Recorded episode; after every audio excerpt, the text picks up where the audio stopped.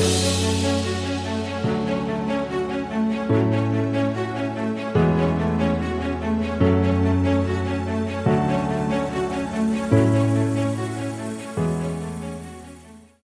there, and welcome to the Think Wealthy podcast.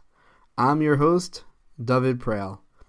The Think Wealthy podcast is sponsored by YDLP Investments, the home of the $10,000 commercial real estate investment. Hello, and welcome back to the Think Wealthy podcast. I am your host, David Prale, and today we are continuing our discussion of preferred returns in a deal where all the money is flowing to the investor anyway as return of equity.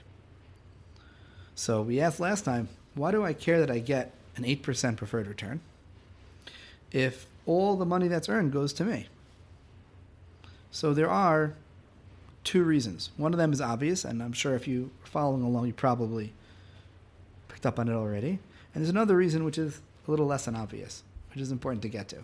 So the obvious one is the actual reduction of equity, as we spoke out. If you still have a preferred return coming in, it, it will reduce or lower the amount of returned equity. So if I get back ten thousand dollars and there's no pref, I get back ten thousand dollars. My unreturned equity in the scenario we've been discussing, which started at hundred thousand dollars, if I just got back ten thousand dollars, I only have ninety thousand left. And let's say the next year we get ten thousand dollars. Now I'm down to eighty thousand dollars, and then seventy. And let's say after five years we sell, and we've been doing this ten thousand dollar payoff. Well, when we sell the property, guess what? I only have fifty thousand dollars left, so I only will get back fifty thousand dollars in the sale before we start dividing up the money with the sponsor 70-30. Now, if I had a pref, so every year the first eight thousand dollars comes to me as profit. It only reduces my equity by about two thousand a year. Yeah, I understand. Last time we spoke about how the actual preferred return goes down because the amount of money the deal is less, but it's a small amount of money. It's 2000 and 2000 and change. So after five years of this, my cap, my unreturned equity will be somewhere in the range of eighty-nine to ninety thousand dollars. That means when we sell the property and there's all that profit to divide up, the first thing that's going to happen is I'm going to get ninety thousand dollars, and then me and the sponsor are going to split it 70-30. I'll get a lot more money that way. So that's one very significant, somewhat more obvious application of a preferred return, even if the investor is getting all the money. But there's another scenario, and this is an important scenario to understand, where the pref plays out. Even if all the money beyond the pref is going to go, as is going to be paid out to the investor as re- return of funds, and that is what happens if the deal fails to fails to deliver. Let's say you know, we just had this in COVID. We had a number of deals that had to hold up on their distributions because COVID. You know, we had tenants who weren't paying. What do we do? We have to say, well, we can't distribute funds.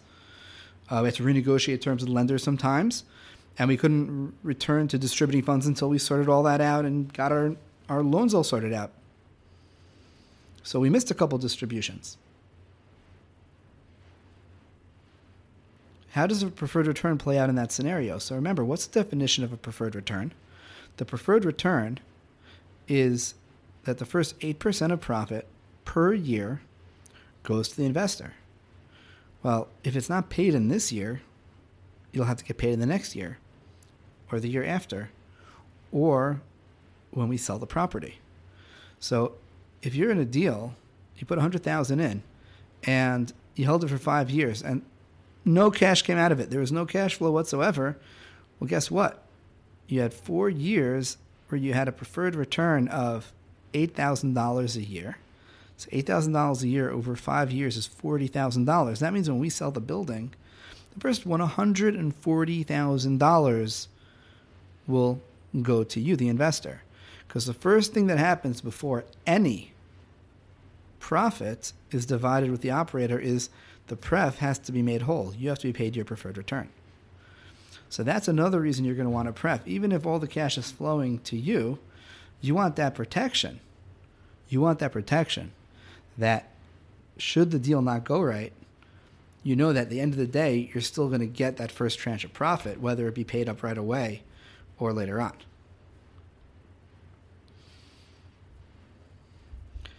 So that would be the second reason why we want to have a pref, even when we're getting a, a profit split or a return of equity, I should say. All right. So thanks so much for joining. And next time we're going to go into some pitfalls that you can have with the pref. See you there. Thanks so much for joining me today. I hope you learned something of value. If you've gained from this podcast, please do me a huge favor and leave a five star review. If you feel that I haven't earned that five star review, please reach out and let me know how we can earn your recommendation.